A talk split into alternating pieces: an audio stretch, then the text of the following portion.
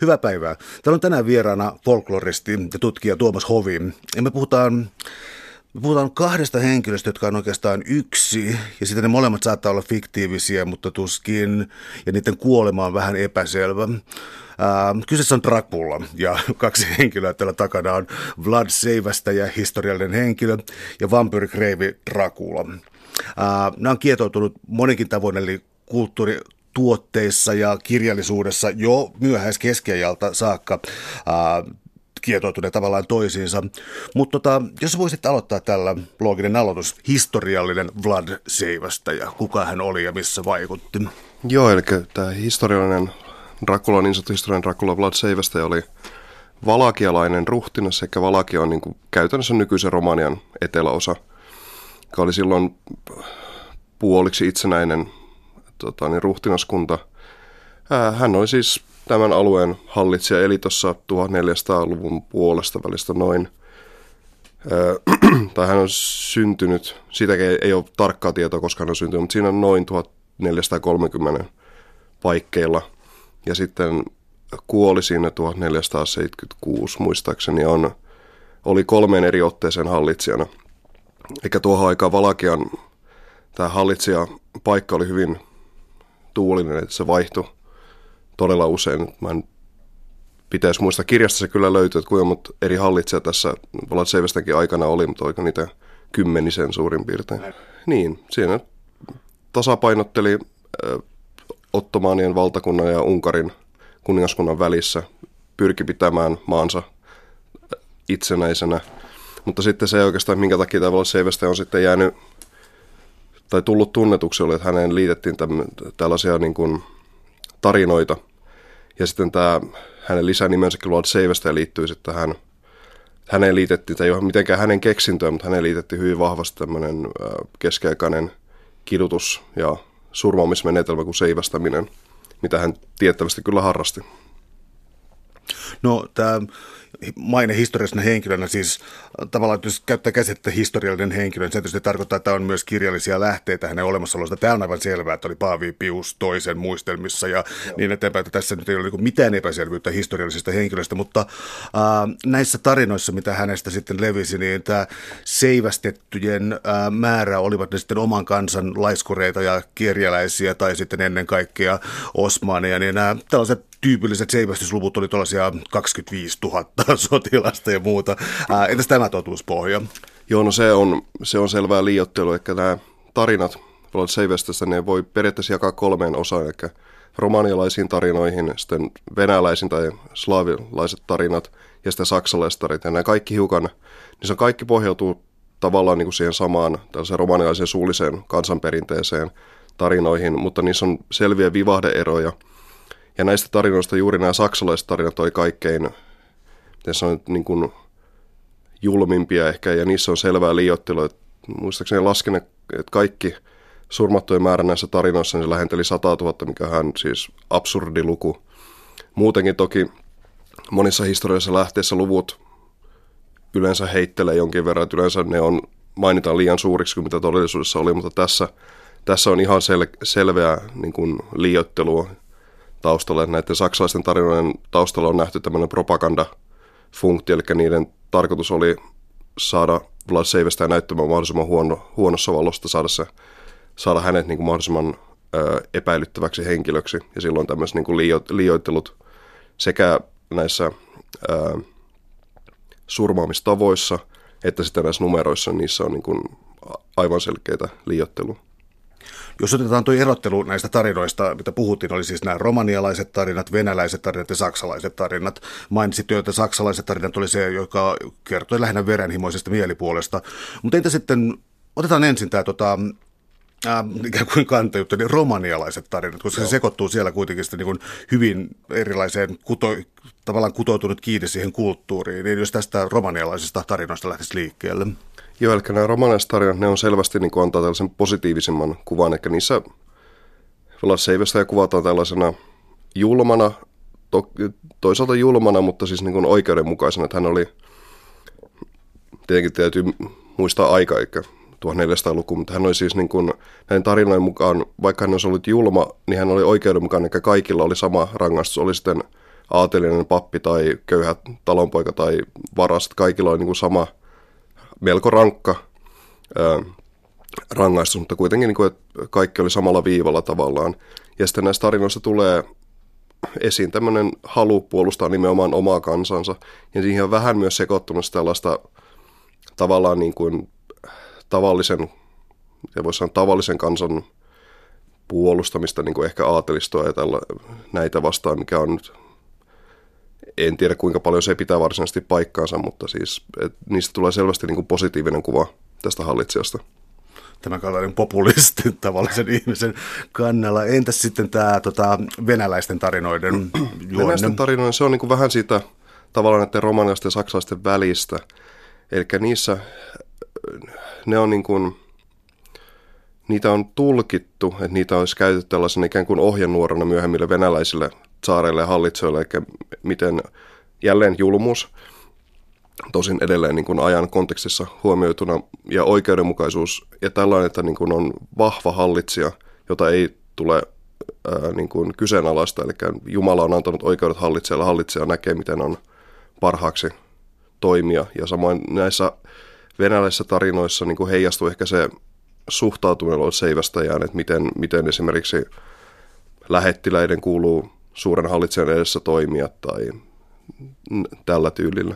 Ja niissäkin venäläistarinoissa jonkin verran muutama semmoinen, tota niin, voisi sanoa ehkä liioitellun julma kohta, mutta ne oikeastaan pistää silmään, eli niissä voi nähdä enemmän näiden tarinoiden joko koko ajan tai uudelleen kirjoittajan mielipiteitä. No tartutaan tuohon termiin, mitä käytitkin jo, eli tarinan funktio. Uh, nyt mä teen varmaan liiallisen kärjistyksen, mutta tota, uh, kerro, mitä menee täysin pieleen, mutta siis tietysti täältä löytyy tällainen varmaan niin esinationalistinen hahmo, tämä romanialaisten tarinoiden Vlad. Uh, venäläisten tarinoiden Uh, liioittelisi, jos mä sanoin, että ne kytkeytyy sitten niin kuin Iivana julmaan ja sitten tällaiseen niin kuin, uh, raakaan venäläiseen historiaan. Ja sitten saksalaiset tarinat, tätä mä rupesin miettimään, että onko siellä uskonto sitten takana, että, tota, mitä sieltä löytyisi? Siellä ei niinkään uskonto, että itse asiassa erikoista tässä näissä nimenomaan venäläisissä tarinoissa on itse asiassa uskonto tulee esiin, koska ne on, siitä ja niiden kirjoittajasta ei ole varmuutta, mutta se tiedetään näissä tarinoissa säilyneissä kirjallisissa tarinoissa lukee, että tämän tarinan on myöhemmin kääntänyt munkki Efrosin silloin ja silloin. Ja näissä venäläisissä tarinoissa, niin kun, vaikka kuvataan julmuutta ja muuta, niin pahimpina, pahimpana, pahimpana rikoksena nähdään kuitenkin se, että Vlad kääntyi ortodoksisuudesta katolilaisuuteen. Eli miten sen tarinoissa mainittiin, että hylkäsi valon ja astui pimeyteen tai jotenkin näin. Että siis näissä saksalaisissa tarinoissa se uskonnollisuus ei oikeastaan näy juurikaan. Korkeintaan, että näissä kaikissa on semmoinen yksi tarina, missä niin kuin nähdään, yksi tämmöinen tarina, jossa Vlad rankaisee munkkeja tai tällaisia uskonnolliseen veljeskuntaan kuuluvia ihmisiä. Niissä ehkä näkyy hiukan eri, eri painotus siihen, miten niin kuin tavallaan ne tarinat suhtautuu se uskonnolliseen auktoriteettihahmoon, mutta muuten näissä saksalaisissa tarinoissa ei oikeastaan se uskonnollisuus juurikaan näy.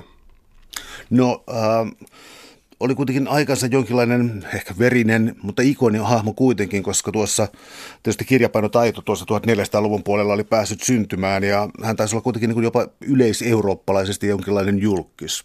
Joo, eli nämä tarinat, painetut tarinat, sitä ensimmäistä painettiin tuossa 1480-luvun paikkeilla ja sitten ne levisi – oikeastaan ympäri Eurooppaa, että vähän niin kuin tällaista anakronistista käsitettä käyttäen niin olivat tavallaan aikansa bestsellereitä. Toki tietysti vain niissä piirissä, missä oli varaa ostaa painotteita ja jossa kyettiin lukemaan niitä. Mutta siis tavallaan tämmöinen aikansa, voisi sanoa oikeastaan aikansa julkis, nämä tarinat, varsinkin saksalaiset, ne levisi ympäri Keski-Eurooppaa ja saksalaista maailmaa. Uh, mä hieman hyppää tästä, mä teen tällaisen johdattelevan kysymyksen, kun myöhemmin tullaan sitten vampyrikreivit Rakulaan, mutta löytyykö tästä ää, aikalais Vlad Seivastajasta sellaisia, sanoisiko ritariromanttisia tai, tai, tai goottilaisia piirteitä, jotka tavallaan sitten niin kuin voisivat saada hyvää kaikupohjaa myöhemmässä, myöhemmässä tarinan kerronnassa?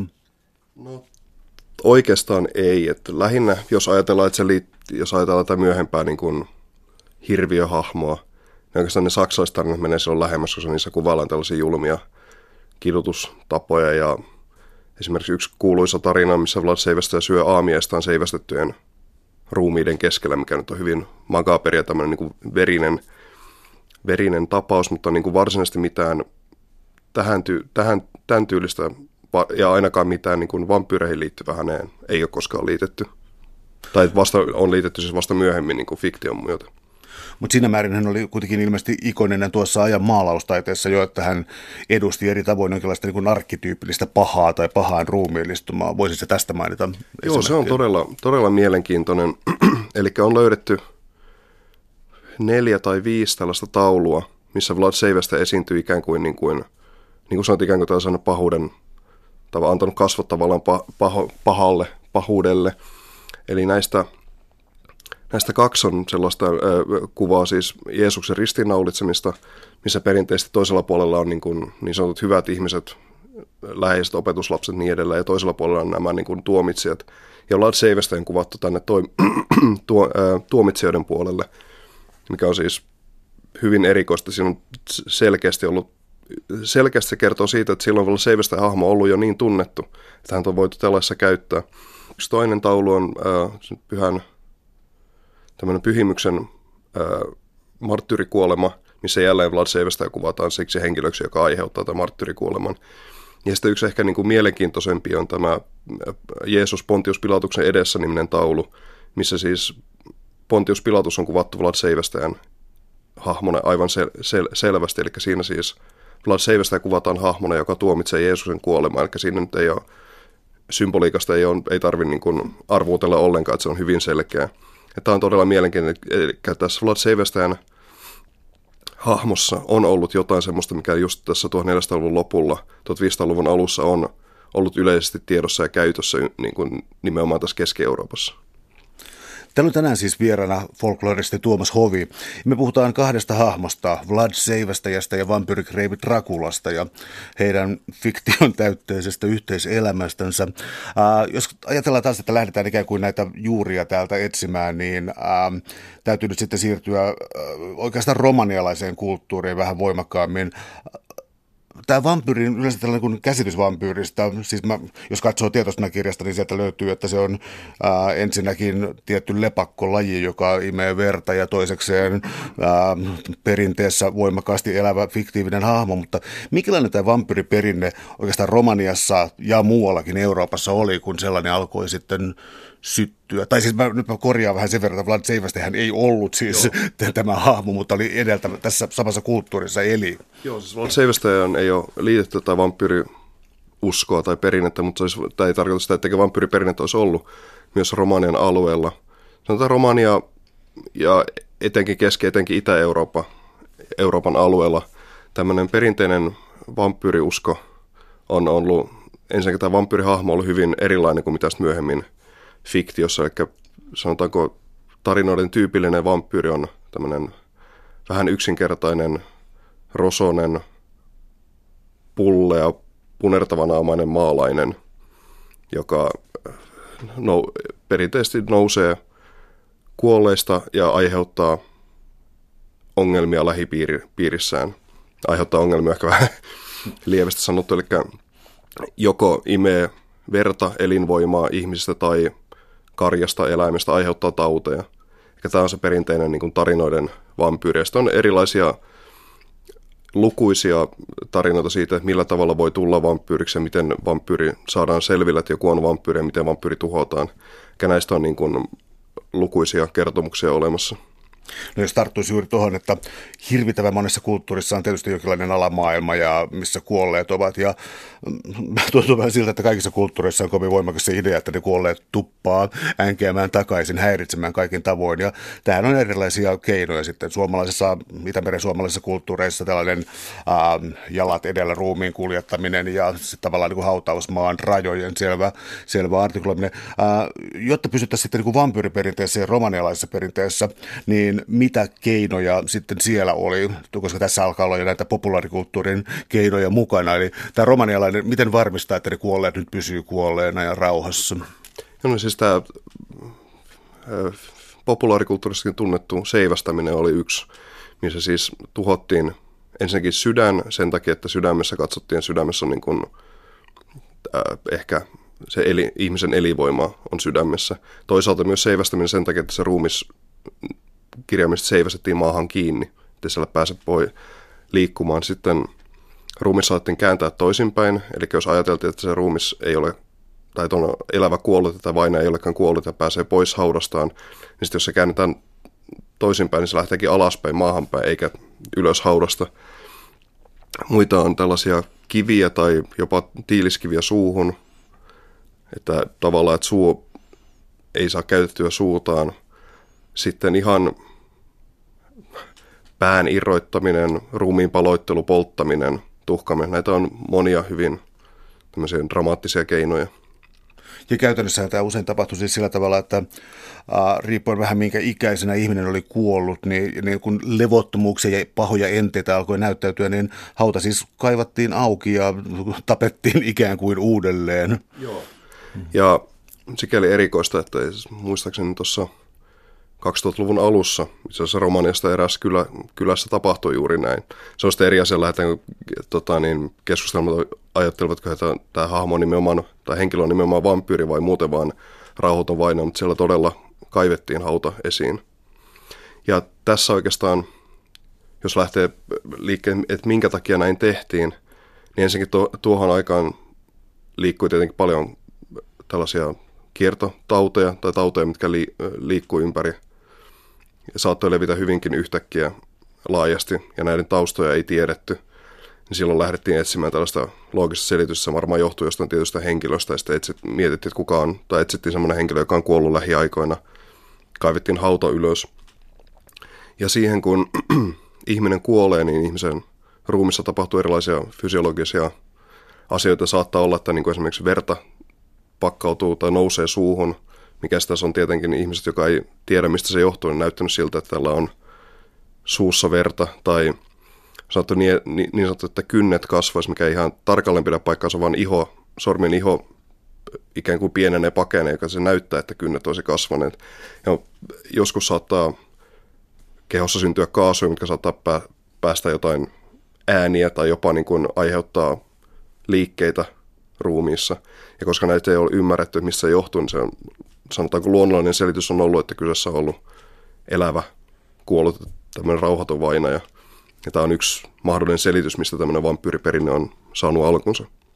No, jos tämä on sitten tyypillistä oikeastaan Itä-Euroopalle, äh, siellä kaikkein voimakkaimmin, mutta tämä Romania asettuu tässä hauskaan historialliseen valoon, tai vähän niin kuin äh, ironiseen historialliseen valoon, että tota, tavallaan siellä on vähän haluttu kieltää tällaista taikauskoa. Sitten se oli vähän äh, huonossa, huonoissa väleissä sosialistisen äh, Romanian hallinnon kanssa. Ja sitten vielä tota, se edustaa kuitenkin tällainen ajattelu monen korvissa niin kuin primitiivisyyttä ja ehkä niin kuin nimenomaan suhteessa länteen. Et tota, mikä sitä, niin kuin, voiko puhua mistään yhtenäisestä romanialaisesta perinteestä tässä? No tavallaan voi kyllä puhua, mutta siis tämä, mihin Mä itse olen, tein tästä aiheesta väitöskirjani, tein siis, tutkin Dracula-turismia Romaniassa. Niin silloin oikeastaan kiinnitin selkeästi huomiota siihen, että monet näistä oppaista, joita mä haastattelin, ja työn, ala, niin kuin ihmiset, jotka olivat työssä tällä alalla, niin monet sanoivat, että meillä ei ole, että Romaniassa ei ole uskoa ollenkaan. Että heillä on tällaisia strika, strikkoja hahmoja, jotka ovat niin kuin tavallaan eläviä kuolleita, mutta he on niin kuin heidän mielessä enemmän noita hahmoja että niin kuin romanialaista perinteistä ei löydy vampyyrejä, mutta sitten kun asiaa tutkii ja tutkii joitain näitä vanhoja ää, romanialaisia kansan tarinoita, niin kyllä siellä selkeästi on olemassa kansanuskon hahmo, joka voidaan sanoa olevan vampyyri. Sitä ei ole kutsuttu nimellä vampyyri. Ja tietenkin jos ajatellaan, että onko romaneissa ollut tällaista aristokraattista hahmoa, joka on asunut linnassa ja juonut ihmisten verta, niin ei tietenkään, koska sellaista ei ole itse asiassa missään perinteessä, on fiktiota.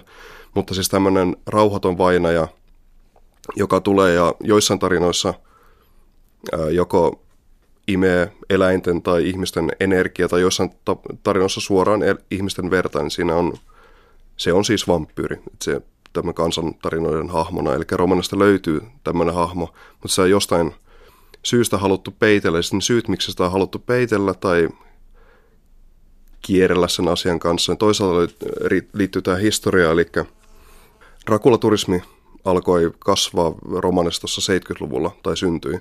Eli länsimaisia turisteja alkoi tulla Romania, kun Romania alkoi sosialistisena maana alkoi vähän avautua länteenpäin. Ja monia näistä turisteista kiinnosti nimenomaan Dracula, mikä oli sitä sikäli huvittava, että Romanian, romanilaisella Dracula oli täysin tuntematon, siis tämä fiktiivinen Dracula tuohon aikaan. Ja sitten tämä, he eivät oikein suoraan tiennyt, miten tähän suhtautuessa nähtiin, että tämä niin kuin, länsimainen tämmöinen fiktiivinen vampyrihahmo, mikä sitten yhdistettiin jo silloin tähän Vlad Seivästäjään, mikä, mikä taas, mitä pidettiin yhtenä niin kuin sosialistisen hallinnon tällaisena kansallissankarina, niin siinä nähtiin niin kuin riski, että tämä pilaa jollain tavalla tämän kansallissankarin maineen liittämällä siihen tällaisia niin kuin vampyyri, länsimaisen fiktion tällaista niin kuin hirviömäisyyttä. Sitten lisäksi, koska Romania halusi avautua länteen, Romania halusi näyttäytyä lännessä niin kuin tällaisena modernina, eteenpäin suuntautuneena, teknologisesti kehittyneenä maana. Ja siihen ajatuksen taas tämä niin kuin tällainen vampyriusko ja ajatus Romanista tällaisena taikauskoisena primitiivisenäkin maana ei taas sopinut. Ja sen lisäksi vielä 80-luvulla niin Romanian sellaisen presidentti Nikolai Ceausescun alettiin liittää vampyyri tai tarinoita, että hän olisi vampyyri tai Dracula, niin me alettiin liittää häneen luonnollisestikaan. Tämä ei ainakaan parantanut Draculan mainetta hallituksen niin kuin, silmissä. Tullaan nyt tällaiseen aika isoon kokonaisuuteen, joka tavallaan kattaa tätä sun teosta ja tuota tutkimusta myös aika paljon. Ja se on sellainen, että annetaan nyt tällainen täky, että siis Vlad Seivästäjän isä siis alkoi käyttää kuultua siis muistaakseni johonkin lohikäärme ää, ritarikuntaan aivan. Ja tota, sieltä sitten omaksui sitten tämän niin ikään kuin sukunimenä toimineen tällaisen siis jokin Dracul ää, sukunimen, jota hän itse käytti, jota Vlad Seivästäjän veli muistaakseni käytti ja Vlad Seivästäjä tällä viimeisellä hallituskaudella itsekin käytti. Eli täällä alkoi niin kuin sukunimen kaltaisena esiintyä tällainen Dracula-hahmo. Ja tota, ja sitten tämä kysymys, joka täytyy vähän miettiä, mutta siis tässä nyt alkaa sitten niin eriytyä ja niin kuin, jos fakta ja fiktio on nyt jo ennestäänkin mennyt tässä sekaisin, niin tässä on tämä Dracula nimen ikään kuin myytti, mutta mitäs näistä lähti sitten, niin kuin, tästä lähti nyt varmaan kaksi aivan selkeää haaraa, jotka yhdistyvät vasta yllättävän myöhään historiallisesti. Lähdetään näihin alkuhetkiin. Miten ne lähti sitten kulkemaan, eriytymään? Joo, eli siis tosiaan tämä Vlad Seivesten isä, Vlad Dracul, liitettiin tai kutsuttiin tämmöiseen lohikärmeen ritarikuntaan, joka tarkoitus oli puolustaa kristinuskoa ää, islamia vastaan käytännössä tai muslimia ottomaneja, osmaneja vastaan. Ja tämän siis latinankielinen nimi sisältää Drago. Ja siitä sitten muodostui, että, että tavallaan tämä Vlad, Vladin isä alettiin tämän lohikärmeen ritarikunnan myötä kutsua sitten niin Drakuliksi, hän otti sen nimen itselleen. Ja tosiaan Vlad Seivestäkin myöhemmin käytti viimeisellä hallituskaudellaan tätä, tätä nimeä, eli silloin se tavallaan se nimi oli jo niin osittain myös näiden tarinoiden, tarinoiden takia vakiintunut, hän alkoi itsekin sitä käyttää. Sitä ennen Vlad Seivestä ja Vlad Seivestä ei ole itsestään koskaan käyttänyt nimeä Vlad Seivestä ja itse asiassa. Vlad Seivestä on tullut vasta 1500-luvulla liitetty häneen. Et sitä ennen oli tämmöinen niin kuin ihan – miten sanoisi, tämmöinen niin kuin virallinen ikään kuin leima nimi, että Vlad se ja se sen ja sen alueen hallitsija, Jumalan armosta ja niin edelleen, niin kuin tämmöinen virallinen allekirjoitus tavallaan nimenä. Myös tämä Dracula, muistaakseni se oli myös hänen poika ja hänen myöhempiin, että se toimi jonkin aikaa kyllä selkeänä niin kuin suvun nimenä tosiaan. Ja vielä mielenkiintoisemmaksi sen tekee tämän kaiken sekaantumisen tekee mielenkiintoiseksi, eli romaniankielessä draksanna. Drak tarkoittaa myös paholaista. Ja sikäli voidaan ajatella, että katsontokannasta riippuen Vlad Seivästä oli joko lohikäärme tai paholaisen poika. Joo, mä muistan, että sulla tuossa kirjassa ainakin kaksi viitettä, joissa suoraan kirjallisessa lähteessä viitattiin, että hän kutsui itseään paholaiseksi. Nyt mä se kirkon taholta, nyt mä en ole aivan varma. Joo, mutta... se on just näistä niin kuin venäläisissä tarinoissa, mistä just sanoin, että tuli tämä ortodoksinen painotus selvästi Joo. esiin, että kutsui itseään paholaiksi. Siinä just viitattiin sekä tähän nimeen että sitten tänne joko tarinan kirjoittajan tai kääntäjän näkemyksiin ortodoksisuudesta katolilaisuuteen siirtymisessä. No tehdään tässä nyt sitten niin kuin kunnon hyppy ajassa ja tota, lähdetään ihan eri aikaan ja tota, lähdetään sieltä pikemminkin kuromaan, ää, mitä sitten tapahtui erotuksena nyt Vlad Seivästä, nyt ruvetaan puhumaan vampyyrikreivi Drakulasta, jolla yhteistä on jollakin lailla sukunimi. Ää, otetaan sitten niin tällainen rohkea avaus, että Bram, Bram Stokerin Dracula, eli tota, kysyisin tällaiset, kuka oli Bram Stoker, sen teos tota, ää, Drakulasta, ja tota, nappasko hän nimen ää, tietoisesti ja lähti kuljettamaan legendaa Vlad Seivästä, ja sitten oliko kyse jostakin ihan muusta? No, siis Bram Stoker oli irlantilainen kirjailija, jonka tunnetuin kirja Dracula ilmestyi 1897. Ja tämä, tässä kirjassa Dracula on siis vampyyri, hirviömäinen hahmo, tämän, jota sitten metsästetään kirjassa. Ja tuota, tämä on sikäli monimutkainen hieman se asia, eli Vlad se, äh, Bram Stoker anteeksi, löysi nimen Dracula sellaista Transsilvania ja Valakia käsittelevästä kirjasta, 1800-luvulla kirjoitusta kirjasta, missä mainittiin, äh, lyhyesti kerrottiin maan Valakian historiasta. Ja tässä mainittiin useampikin voivodi itse asiassa, tavallaan voivodi on siis tämä ruhtinas, useampikin ruhtinas nimeltä Dracula. Ja sitten siinä oli semmoinen pieni alaviite, että maan omalla kielellä Dracula merkitsi paholaista. Ja Bram Stoker nappasi tästä, että se on hänen muistinpanossa löydetään, hän on niin kuin alleviivannut tai ympyröinyt tämän kohdan nimenomaan. Eikä se, että hän etsi hahmolleen nimeä, ja sitten löysi tämmöisen nimen, mikä tarkoittaa paholaista. Siitä hän on, nappasi, että se on hyvä hahmolle nimeksi. En, ennen tätä siinä alkuperäisessä muistinpanoissa tämä Drakulan, ennen kuin Drakulalle oli annettu tämä Drakulan nimi, niin nimi oli vamp, äh, Kreivi Vampyyri, mikä on aika paljastava nimi. Eli se on myöhemmissä muistinpanoissa nähdään, missä se on Kreivi Vampyyri, vampyyri vedetty yli ja siihen kirjoittu Drakula perään.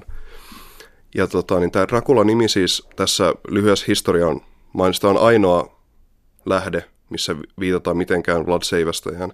Ja siinä ei käytä Vlad Seivästäjän nimeä, vaan käytetään tätä voivodi nimeltä Rakula. Itse asiassa siinä mainitaan että heidän voivodi myös nimeltään Rakula. Eli siinä viitataan niin useampaan Rakula-nimiseen hallitsijaan. Mutta se kohta, mistä Bram Stoker otti nimen, siinä viitataan nimenomaan Vlad Seivästäjään.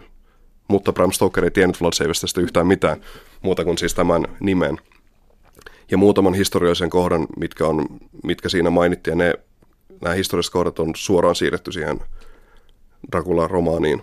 Mutta siis muuta kuin tämän nimen ja muutaman yksittäisen historiallisen tapahtuman lisäksi, niin Bram Stoker ei tiennyt Vlad Seivesteestä mitään. Ja se on lähinnä, että nimi ja että se liittyy tuohon Transylvanian alueelle.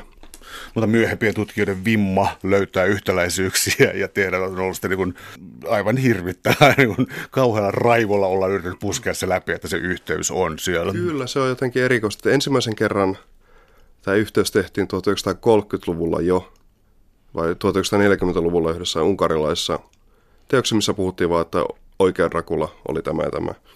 Sitten myöhemmin 60-luvulla tästä on myös tehty tulkintoja, mutta oikeastaan niin kuin tämä sanon, se räjähti, levisi laimilleen tämä tulkinta tuossa 1970-luvulla sen kahden amerikkalaisen tutkijan Raymond T. McNallin ja Radu Floreskun kirjojen. He kirjoittivat tällaisen kirjan kuin In Search of Dracula, mikä oli erittäin menestynyt tästä tuli bestseller, mikä itse asiassa vaikuttaa vieläkin, että siihen viitataan.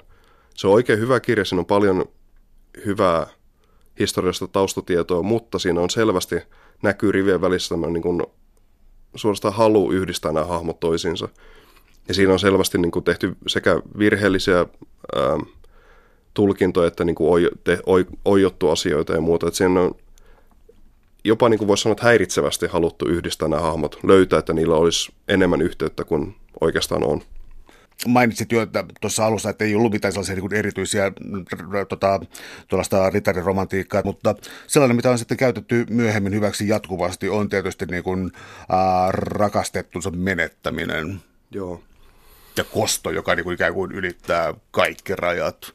Joo, nämä on oikeastaan tullut sitten elokuvien myötä vasta myöhemmin ja myö, myöhemmän kirjallisuudet. Siinä on monet tällaiset asiat, mitkä, mitkä liitetään ehkä Rakulaan tai ihmisillä on mielikuva, niin ne itse asiassa tulee myöhemmästä elokuvista eikä niinkään tästä alkuperäisestä kirjasta. Et loppujen lopuksi tuossa Bram Stokerin kirjassa niin Rakulan hahmo on oikeastaan aika yksin, yksiviivainen, yksisuuntainen, selkeä hirviö. Että sitä niin tämä romanttisuus ja muu on tullut oikeastaan vähän sen jälkeen myöhemmin, että mistä ehkä niin kuin, tunnetuin, tunnetuin esimerkki on tämä Francis Ford Coppolan 92 ilmestynyt Bram Stoker's Dracula, mikä selvästi niin kuin alleviivasi tätä romantiikkaa ja niin kuin rak, rakkaan menetystä ja sitten se haluaa löytää tämä rakas uudestaan kietoutuneesta tämmöiseen, tämmöiseen hirviömäiseen o- o- olemukseen. Mutta sanotaan, että vielä siinä Stokerin kirjassa niin tätä ei juurikaan ole. Yksi esimerkki muun muassa tämmöistä, mikä on elokuvissa hyvin tuttua, ja aj- ajatus siitä, että ää, auringonvalo tuhoaa vaan Drakulan, niin sitä ei löydy Bram Stokerin kirjasta, eikä Bram Stokerin kirjassa Dracula kykenee kävelemään myös päiväsaikaan, mutta hänellä on vaan vähemmän voimia silloin. Mutta auringonvalo ei tuhoa Bram Sto- äh, Bram Stokerin kirjassa. Ja tämä, tämä idea auringonvalosta Drakulan tuhoajana tuli vasta oikeastaan tuossa Nosferatu-elokuvan myötä, mikä ilmestyi 1922, mikä oli siis tämmöinen epävirallinen Drakulan filmatisointi, missä käytännössä Drakulan juoni, mutta eri nimillä esitettynä. Ja siinä tämä Kreivi Orlok, joka oli siis käytännössä sama asia kuin Kreivi Dracula, lopussa tuhotaan auringon tota, niin valon avulla. Ja siitä tämä auringonvalo on sitten siirtynyt myöhempiin sekä elokuviin että fiktion yleensäkin.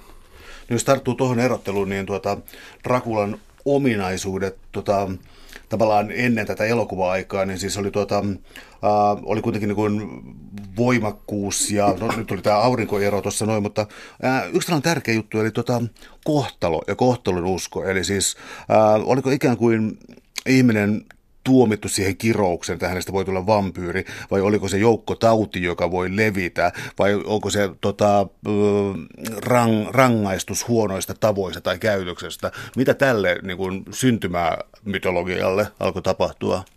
No sanotaan, että tämäkin on mielenkiintoista, että tuossa Stokerin kirjassa ei varsinaisesti kerrota missään, miten Rakulasta tuli vampyyri. Siinä on mainitaan tämmöinen Skolomansen koulu, missä Rakula sai voimansa, mutta ei puhuta mitään sen tarkempaa. Eli kirjasta ei voi tavallaan päätellä, miten Rakulasta tuli vampyyri. Et sitäkin on käsitelty myöhemmässä kirjallisuudessa ja elokuvissa hyvin, hyvinkin monilla eri tavoilla, mutta niin kun, sekin on itse asiassa alkuperäisessä kirjassa, niin se jää tavallaan niin kuin hämärän peittoon.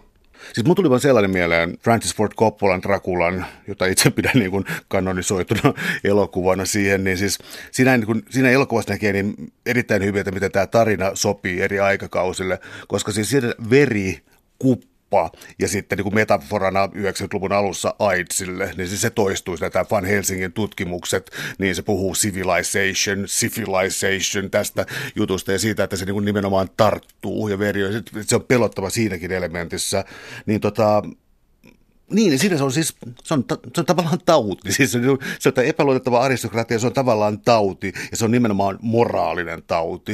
Että tällaiset moraliteettikysymykset tulee mukaan. Ja sitten jos mä saan tästä jonkun kysymyksen aikaan, niin tota, kun tullaan tänne niin kuin varhaisiin Dracula-elokuviin ja muihin, niin tota, ää, onko moraali siinä sitä nimenomaan sitä riutumista, Drakulan riutumista tavallaan siinä, siinä traagisessa olotilassa, vai onko siellä muita kysymyksiä? Voiko Dracula parantua koskaan? Tuliko mitään tällaisia ulottuvuuksia?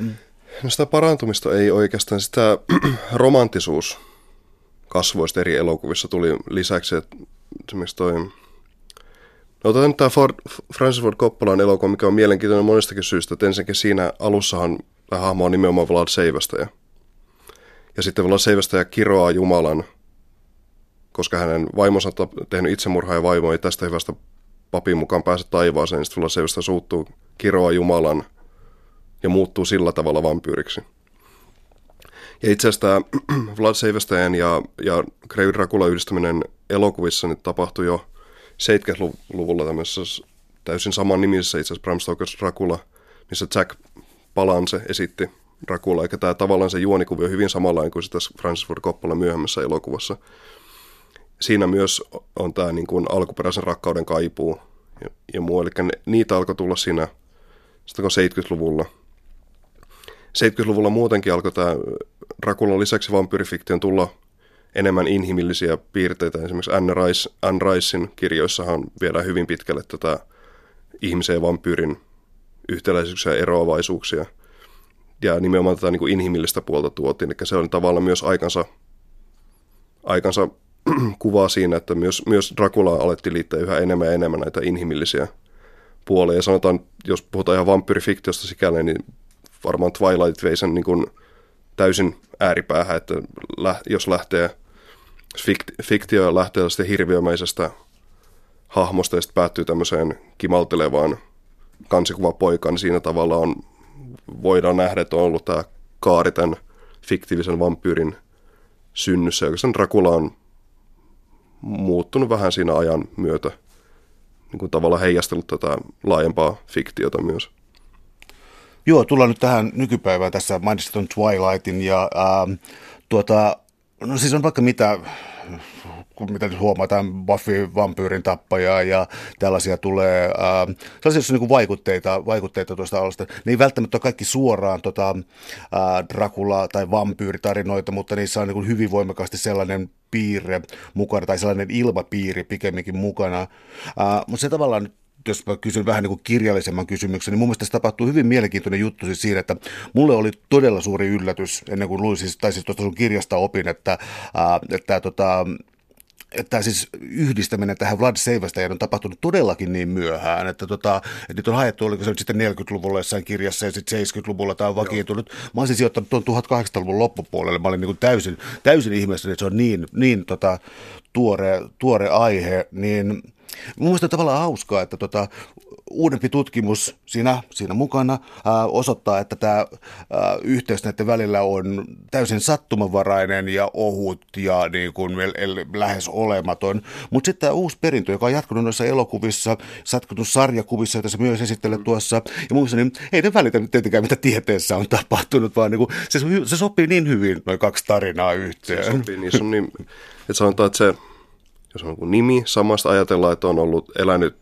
1400-luvulla on elänyt tämmöinen hallitsija, johon liittyy hyvin paljon tällaista veristä historiaa ja seivästäminen, kaikki mun siinä, vaikka siis Vlad Seivästä asuu Valakiassa, ei Transilvaniassa, mutta kuitenkin se on niin paljon, nähdään yhteyksiä, että se on hedelmällinen hahmo käyttää ja yhdistää näihin samoihin, tai yhdistää nämä hahmot toisiinsa, että sillä sit, sen takia tavallaan näin Dracula-hahmoja onkin periaatteessa voisi sanoa, että on kolme, on tämä Vlad Seivästä historiallinen Dracula – sitä fiktiivinen Dracula ja sitten oikeastaan kolmas, mikä yhdistää nämä toisinsa.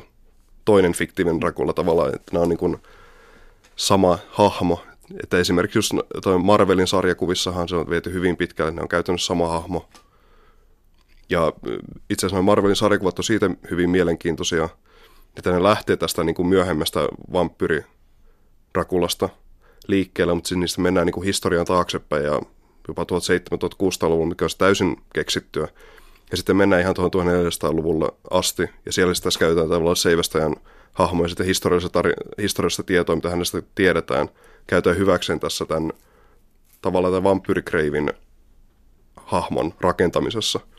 Et sikäli tämä niin kuin sarjakuvissa se on hyvin mielenkiintoinen tämä yhteys.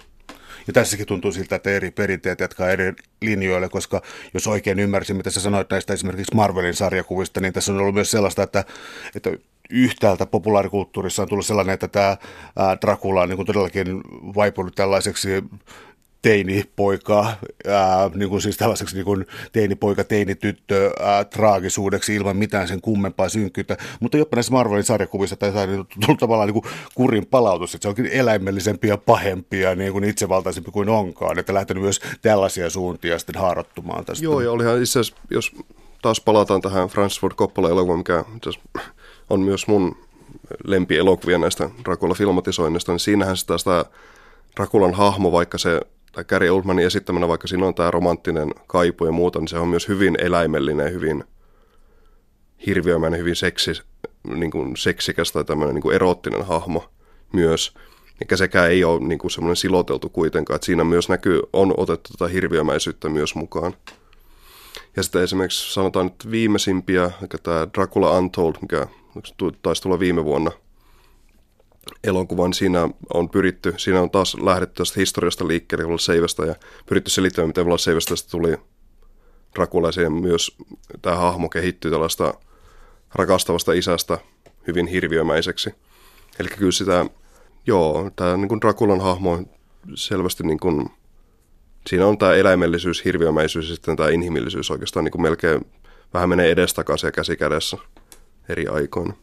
Mutta tähän, otan tähän yhden alaviitekysymyksen, koska mainitsit jo tuossa, että tämä auringonvalo ei vaikuta näissä tota, jo tässä Nosferatu-elokuvassa. Siinä vasta tuli niin, että auringonvalo tappaa, tappaa Draculan, mutta tota, ää, mitkä on ää, tota Stokeria ja mitkä on myöhempää perintöä, jos kysyn sellaisesta ilmiöistä kuin se, että ää, Dracula tai vampyyri ei näy peilissä, ei heijasta tota, varjoa, että näissä on tällaisia piirteitä, niin mitä Stokerilla alun perin näissä oli ja mitkä on sitten lähetetty kehittämään myöhemmin, vai kannattaako tällaista erottelua sitten tehdä? No siis kyllä sitä jonkin verran pystyy, eli Stokerhan käytti hyvin paljon tällaista niin kuin, mitä vampyreistä tiedettiin niin kuin tuhoamiskeinoin. Hän käytti niitä tuossa kirjassa, eli jostain seivästäminen ja siinä myös pään irrottaminen.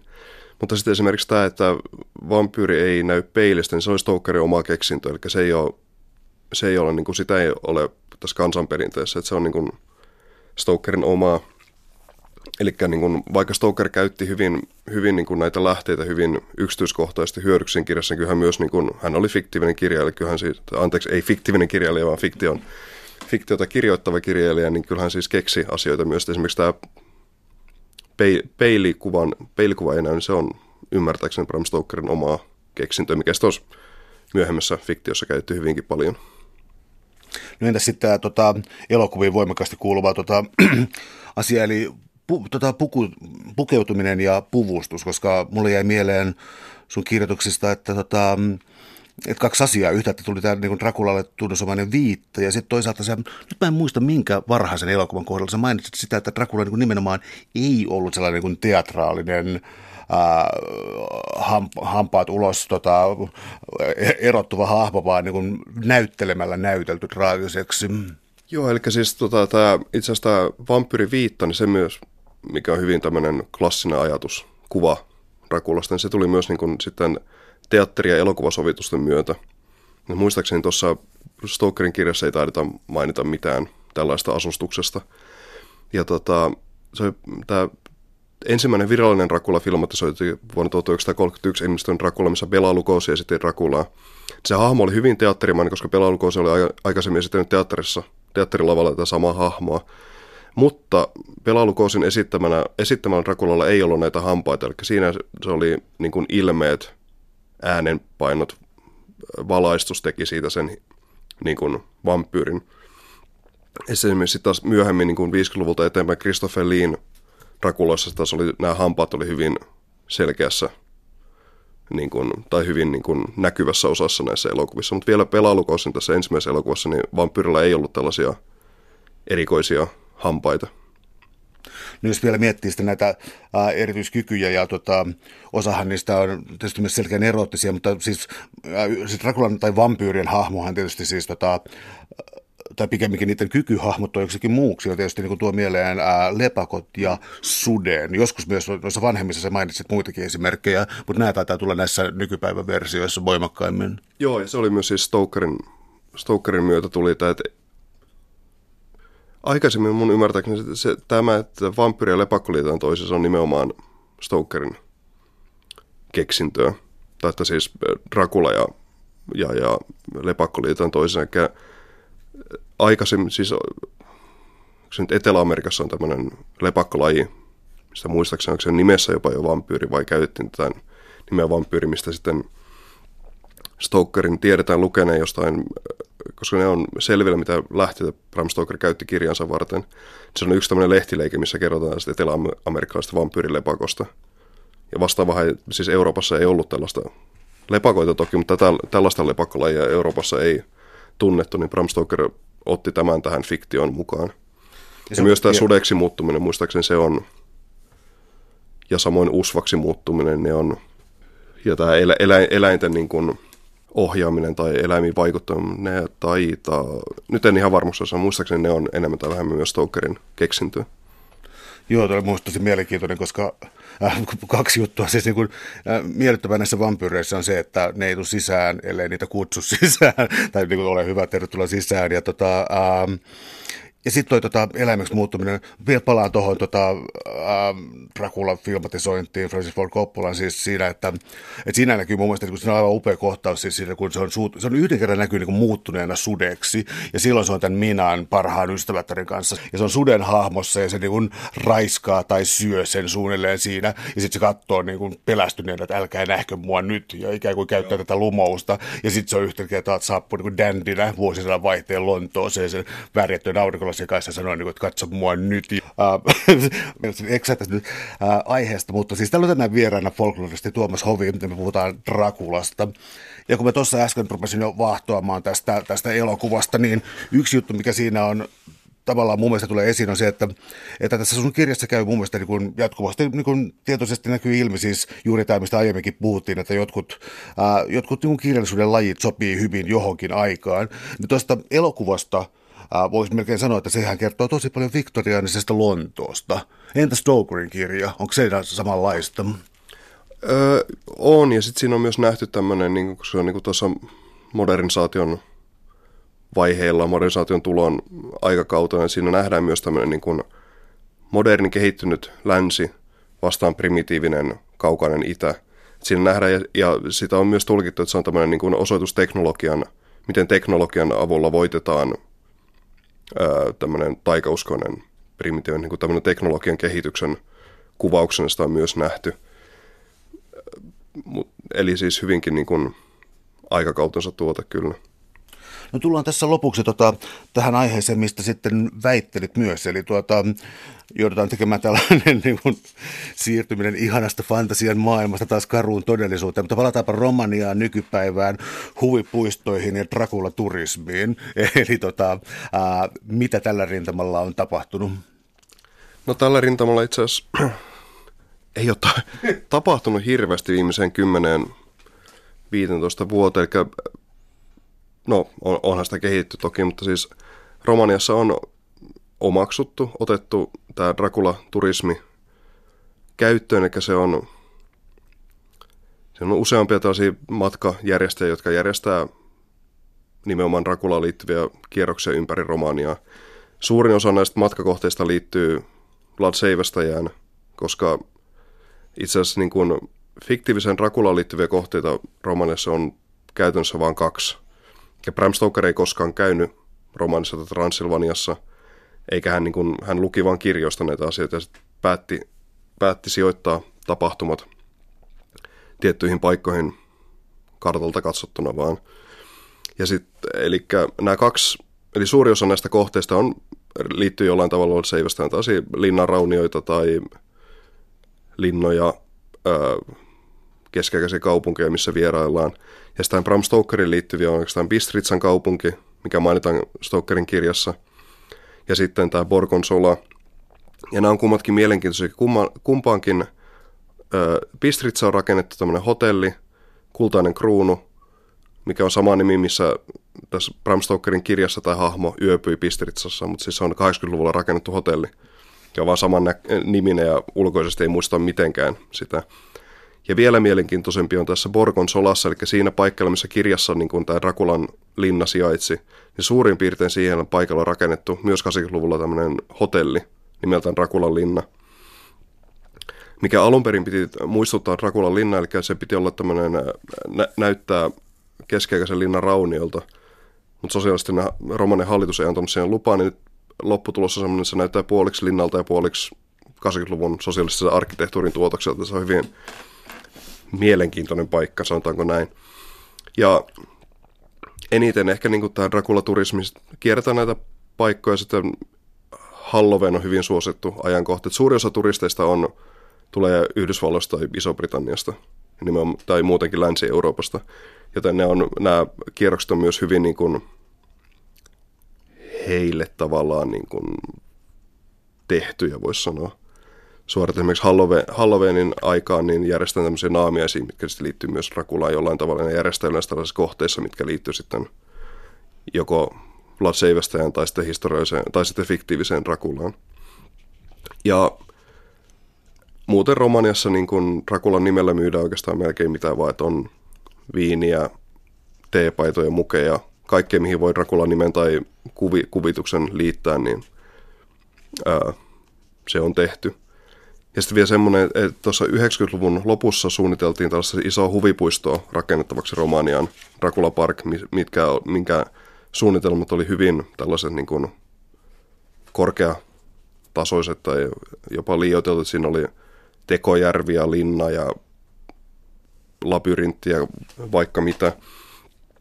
Ja siinä oli useampikin kohteita, mihin sen piti, tämä huvipuisto piti rakentaa, mutta loppujen lopuksi se kohtasi sekä niin kuin, tai idea kohtasi vastustusta niin kuin akateemista maailmalta, kir- uskonnollisilta piireiltä, ja loppujen lopuksi oikeastaan kaatui raho- rahoitusongelmia. Tätä huvipuistoa ei missään vaiheessa rakennettu, mutta se idea siitä edä, elää edelleen, että se saa, saattaa olla, että jossain vaiheessa ehkä joku tämmöinen rakennetaankin sinne, mutta tällä hetkellä sitä se on jäissä, tämä projekti. Mulla itsellä joskus tekee vähän pahaa katsoa sellaista niin huomattavista ää, fiktiivisistä hahmoista tehtyjä parodisia tulkintoja. Drakulasta niitä on, ainakin Leslie Nielsen on nähnyt, nähnyt jossakin vanhassa. Ja tota, ää, siksi on ilahduttavaa, kun syntyy sellaisia vakavia renessansseja, ja se hahmotetaan taas uudelleen esiin, koska tota, mä jotenkin ainakin tuskastun näiden karnevalisointien kanssa. Onko tällaista niin kuin, ää, otetaan vaikka tällainen väittämä todesta, että siis tällainen niin kuin populaarikulttuurin, korkeakulttuurin ero on selkeästi madaltunut. Onko selkeitä eroja, onko selkeitä tendenssejä siihen, että, että tota Drakulaan suhtaudutaan nyt taas jotenkin niin kuin uudella, uudella otteella, uudella kunnioituksella tai jotain? No sanotaan, että toi, tai mikä mä mainitsin, että Dracula Untold-elokuva oli ainakin pyrkimys siihen selvästikin, että siinä haluttiin ottaa tämä tarina tavallaan tosissaan, tuoda siihen semmoista niin kuin – sekä synkkyyttä ehkä vähän takaisin. Samoin myös tämä, mikä tekee siitä hyvin mielenkiintoisen, myös tämä niin kuin historiallisuus, fiktiivinen historiallisuus, mutta kuitenkin siis tavallaan Seivestein hahmon.